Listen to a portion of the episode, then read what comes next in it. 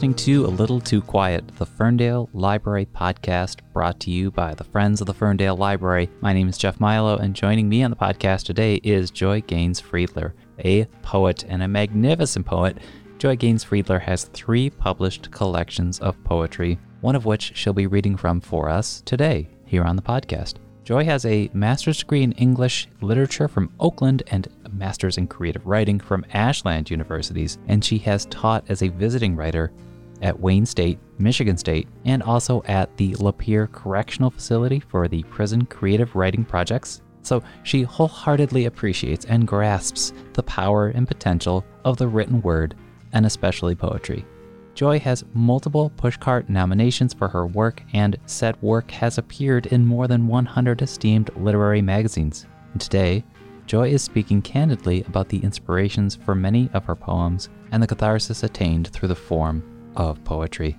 It is National Poetry Month, April, and so I can't think of a better way to celebrate that than to not only talk about the universality of poetry, the resonance of the themes, ideas, and messages that a reader finds there, but we also talk about the individual fulfillments that the composer of said poetry can find for themselves, even when one is rendering images of sadness or processing difficult memories. It is never not worthwhile. We talk, but we also listen. Joy Gaines Friedler is here to perform four pieces of her poetry, so we'll listen to four of those threaded throughout our conversation.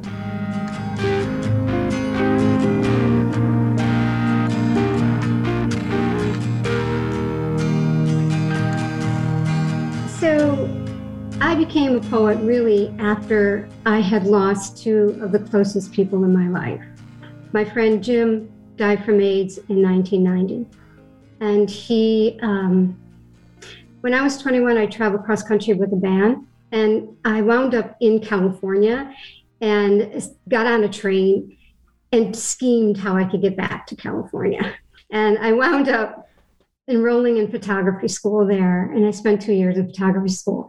But the best time I had while I was in California was when Jim and my best friend Linda, who was my best friend since ninth grade, um, when they were there.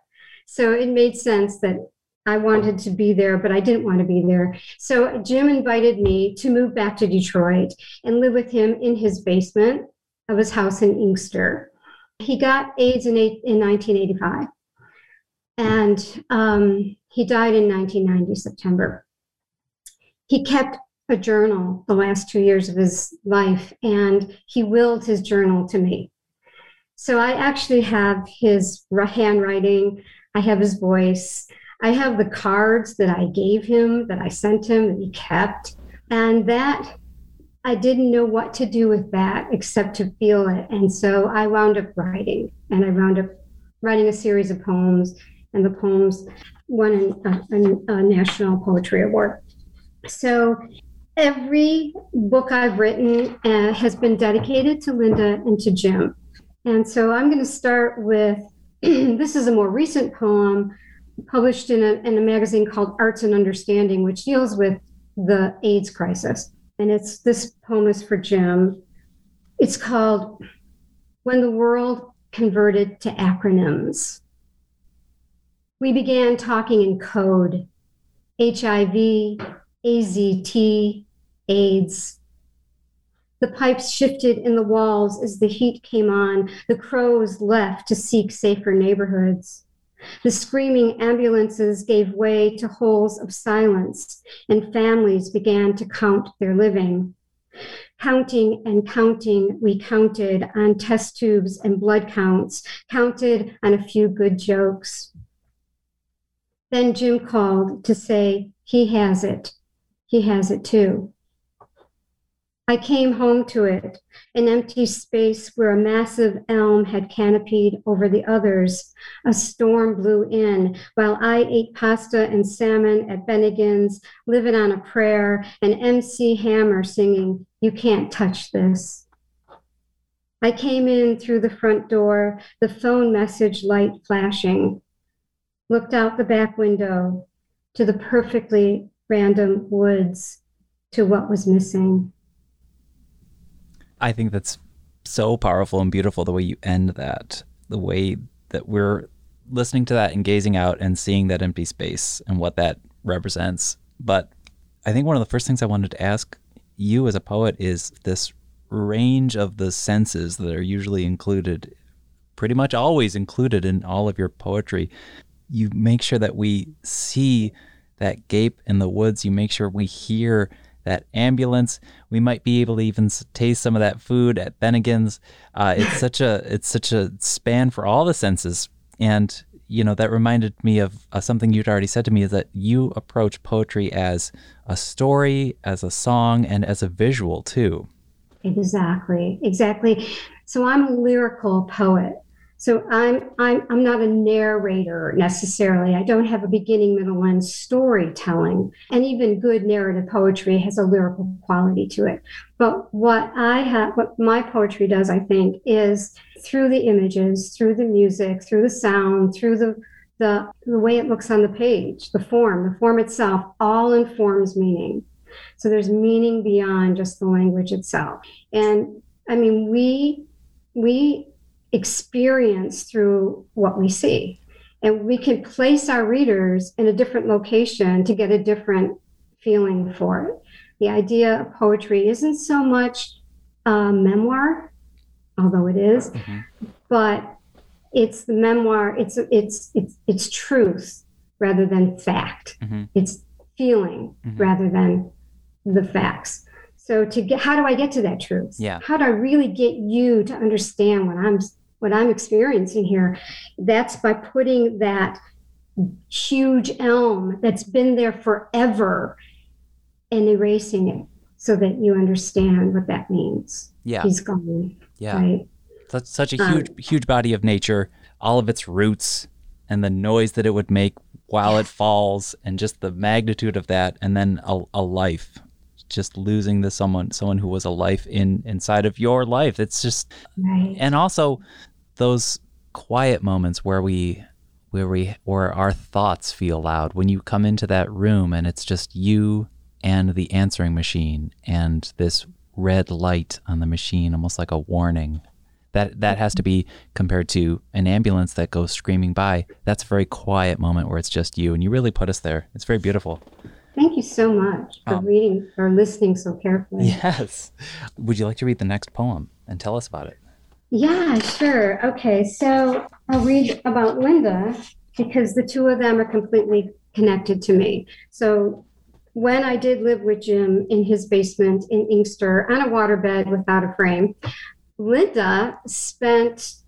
practically every weekend there. So she lived with us as well, in a sense. We all lived together. And then it, and then in 1993, um, three years after Jim died, with Linda. And then next day, I called her that night and she wasn't answering the phone, which isn't unusual. But the next morning, I got a phone call. Linda had Linda was having trouble telling me what she needed to tell me at that breakfast. She couldn't eat, and what she was telling me was that she was filing for divorce. And this was my best, best, best friend, and I had no clue whatsoever. Um, she uh, didn't want to tell anybody including me in a way, because she waited. But she said to me, I promise you I will tell you why, but I can't tell you why. I'm not telling anyone because, like Robert Frost says, way leads on to way. And she was not going to let that happen. She was very protective. And I just said, It's fine. I love you. I kissed her goodbye.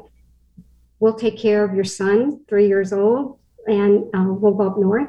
And uh, that's how I left things. And the next day, somebody called me and said, Did you hear about Linda and Michael? And I thought they meant the divorce. And then there was, I said, Yes, I heard, and she'll be fine. We'll take care of her. And I was wrong. Michael had shot and killed Linda that the night before. So she was gone.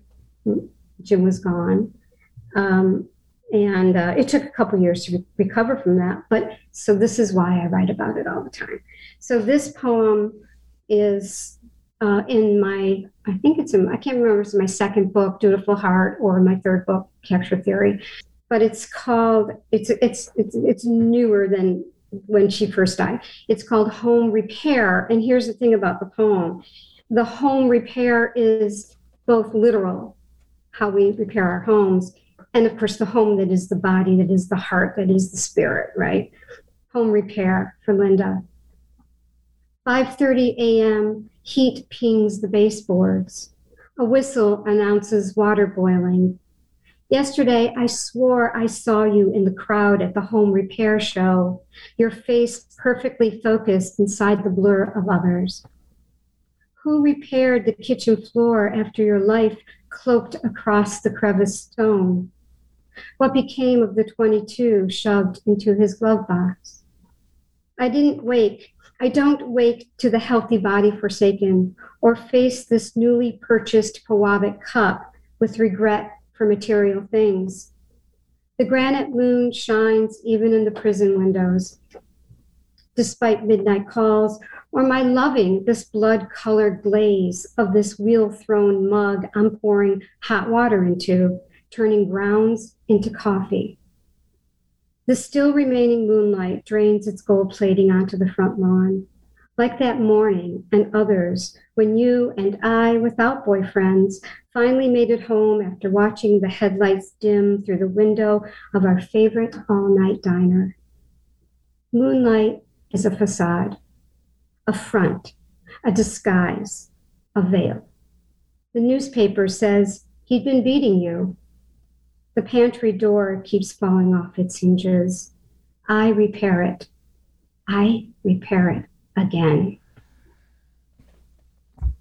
This is also extremely powerful because I, I have to presume that you, especially through poetry, feel as though you've you could be a steward of her memory. You know what I mean? Um, yeah. A keeper of her, and especially with this poem, a keeper of her light.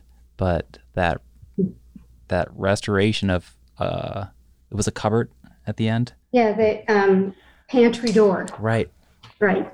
And right. the beginning of that poem makes me think about when a life does suddenly end, there's just so much that becomes paused.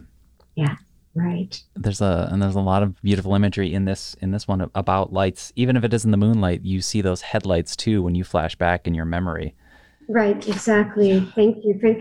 You know, it's interesting because you know I didn't know what was going on in my best friend's life, and the one thing I learned above all else mm-hmm is that if I didn't know what was going on in her life, I don't know what's going on in anyone's life. Oh yeah. That we all wear these facades. Yeah. That there that there's nothing that is truly not being disguised mm-hmm. in some way. Mm-hmm. And so I put in there that moonlight as as facade, as a front, as a disguise, as a veil. Mm-hmm. Right. And we all do that. Yeah. We have to. That's how we survive. Right. Um, but then the shock yeah. that the newspapers say. This disembodied thing tells me what was going on in your life, that he'd been beating you. Yeah, that's so disorienting. Yeah. Yeah. It's the pantry door falling off its hinges. Right. You know, something that you have illuminated for me is, and I'm, I guess I'm just, for the sake of argument, I'm, I'm coming at this from a bit of a reductive view, but you know, you can kind of talk to me more as someone who has taught poetry, taught writing.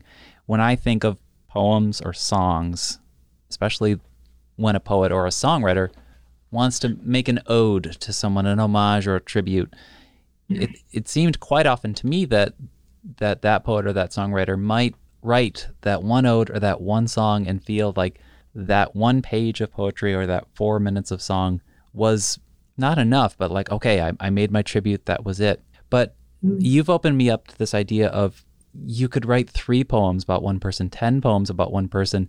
You have to, I guess, keep tending that that beacon in a way. Uh, it shouldn't just be one piece and, and then call it a day. You, you can just keep remembering and, and celebrating, but even processing emotions, right? Right. And I like how you call that. I like how you describe that. That's great. Um, the poet Gregory Orr, you know, of Gregory Orr, um, when he was 10 years old, he had an accident in which he accidentally killed his brother in a hunting accident, the rifle. And he, it probably would have killed him. Mm-hmm. Um, you know, as a teenager, he became suicidal, but he had an English class mm-hmm. in which he was allowed to write. Mm-hmm. And he spent his entire life writing about that mm-hmm. books and books and books of it. Right. It shows up in different ways and different forms, but we cannot help but write our obsessions. And I don't care what the obsession is, it can be a, you know, I don't mean that negatively all the time, but we cannot help but write our obsessions. And the, the key is to write them beautifully. That's it. Learn craft, keep doing it, do what you need to do. Mm-hmm. Yeah. Um, yeah.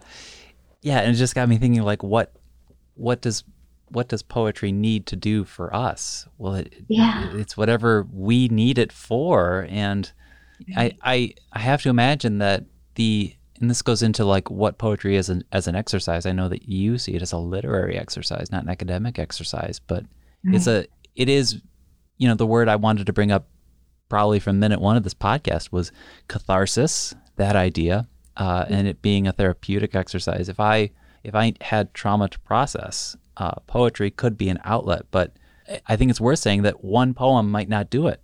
No. I might need a hundred poems. No. Yeah. I mean, look at Van Gogh. I mean, how many times did he paint a sunflower? You know, um, or or I mean, you recognize artists by their palette. Yeah. Right. And poetry is just another art. Mm-hmm. Let's move into your next couple poems. Tell us about your next one.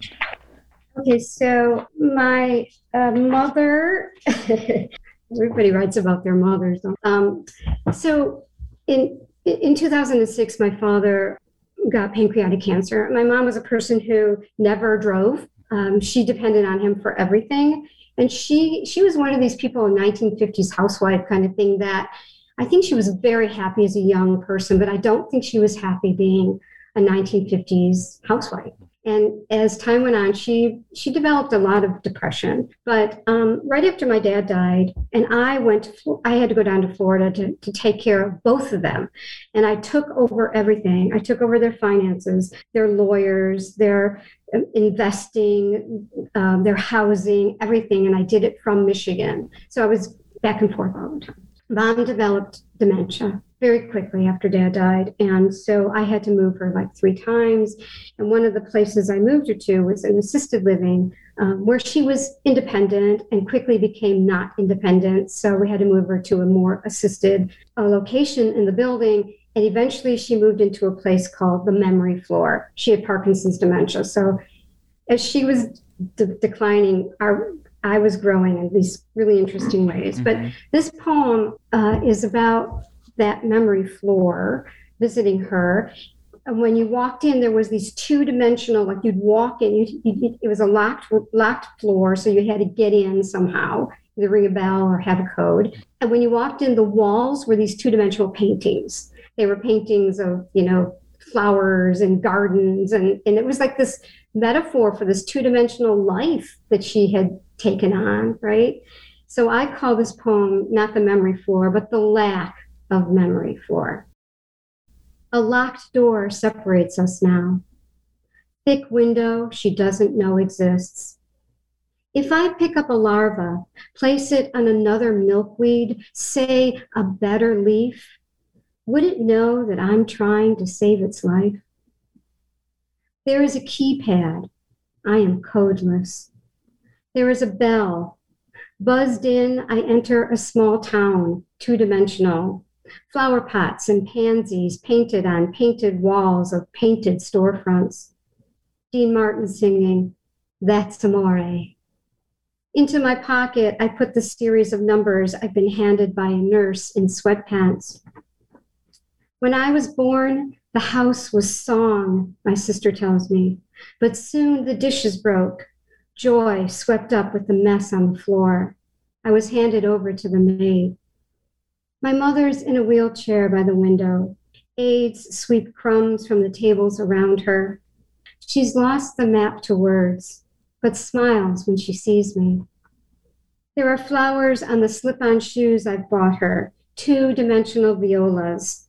She stares down at them, stares as though searching for the ground they grow in, the soil she once turned, the small handled hoe, the vase she once broke, then wept over. I find myself seeking language for her. Shoes, violas, Dean Martin. That stanza where you begin about the shoes and her looking down at them, in about three lines, you covered decades. That's amazing so stuff. good. Right it's, you're so right. It's that's, so good. Uh, that is amazing. And and oh gosh, I was I was just listening to, and then I was listening to this sort of the scene in the kitchen and uh, how what was the phrase the the house was song. Yes, when I was born, the house was song. Mm-hmm. My sister tells me, mm-hmm. but soon the dishes broke. In your and then I love the performance of poetry too is a whole other thing unto itself. The cadence that you get in, you know, as I was listening to it and as my brain was processing, I heard you say uh, joy was swept up, and I almost thought you were talking about the emotion and not your own name.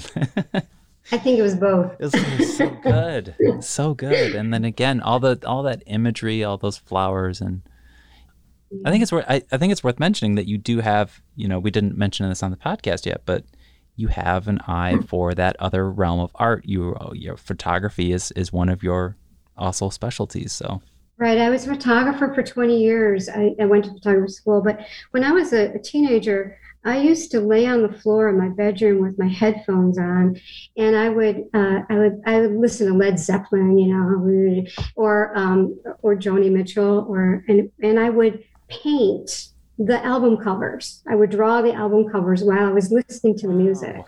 So you know it, i am a very visual person that's how i remember things i don't remember people's names i, I apologize to the whole human race for that because i wish i could sure but i remember the story you told 30 years ago right because i see it I see it in my mind. Yeah, it's not a photographic memory, but maybe it is. But that right. almost right, right. Ugh, that poem. We all would love to hear one more. What is the last one you want to read for us? Okay, this is an interesting poem. It's called Burial. This is the, the divorce one. Again, we were talking about the imagery. So, this mo- mo- much of my poetry, I'd say all of it, sometimes language starts a poem for me, but images start the poem for me. And this was the image of a squirrel who had gotten its way into our bird feeder and suffocated there and died. Okay. So that's an image I can't get out of my head. I had to use it. So this is called Burial. Not of bones or humiliations we lie with, thankful for the alarm of another day, but of the squirrel who found her way into the tube feeder, sought black oilers, their seedy scent, the way the apple in its sunglow tempted Eve. Pungent, apple scent, like the scent of Adam himself, his skin, his hair. Maybe now I've gone too far, but isn't that what the squirrel sought there in the feeder I filled, I hung? Her clever mind figured the lid off, reckoned a way to the manna there, the way the man whose elbow rested confident on his knee as he flicked ashes from his cigarette, whose music lined his walls alphabetically, whose love of mysteries pulled me from my marriage into a conduit of seed. No consciousness of how deeply the tube held its food or what might be at the end. No end at all. Dug in, I consumed my way to the bottom, found myself trapped. She died there, suffocated, when all she wanted was to be fed. And is it all that you wanted to to love and be loved? Exactly. In in that, in terms of going right. through a divorce. Right. And right. And how do we even control the emotions that come up about that?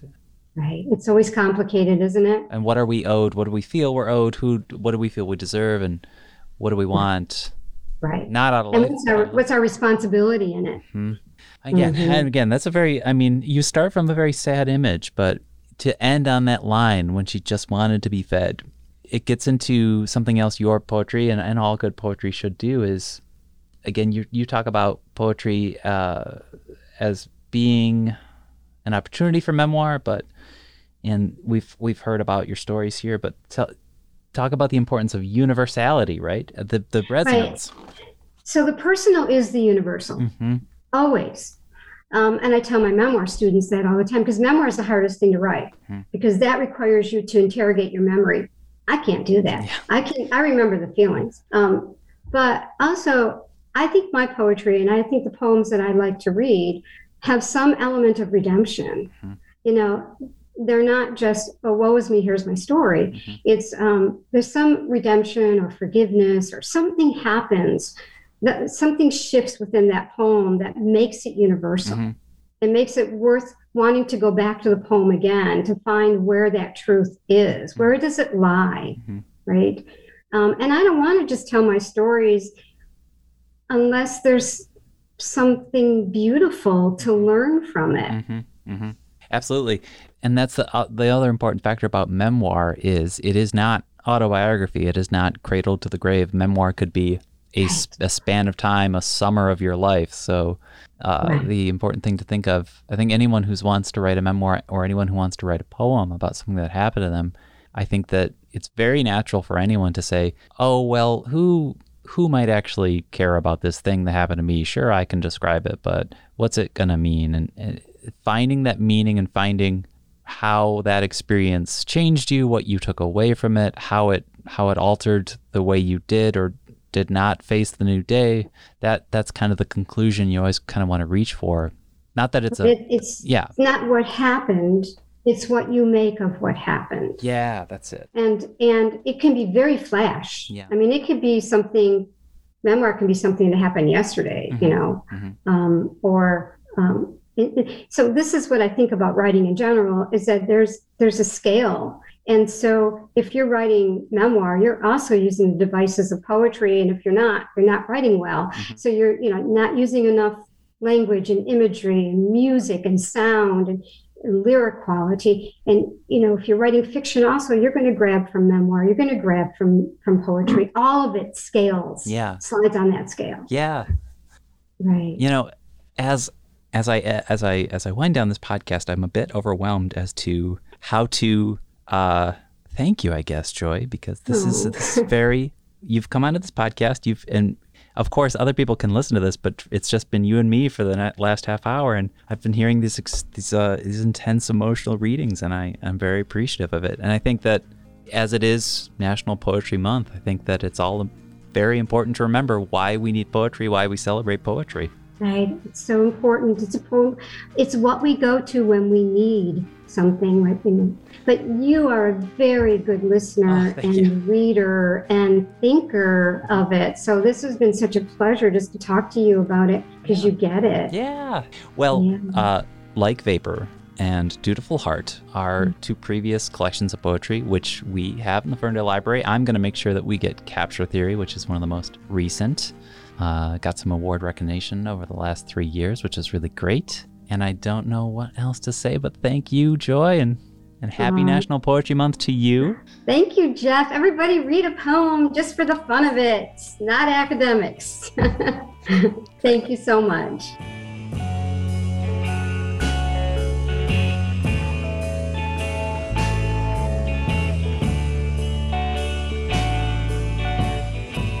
And that was our chat with Joy Gaines Friedler, a poet, of course, but also 20 years a professional photographer. She sees poetry as a natural extension of the photographic art form, and they both have so much in common with what they convey. And we will have a link to more information about Joy's work. We have two books currently in circulation here at the library, and we will have the third one in no time. I assure you, we always love having works by local authors circulating here in the Ferndale Library.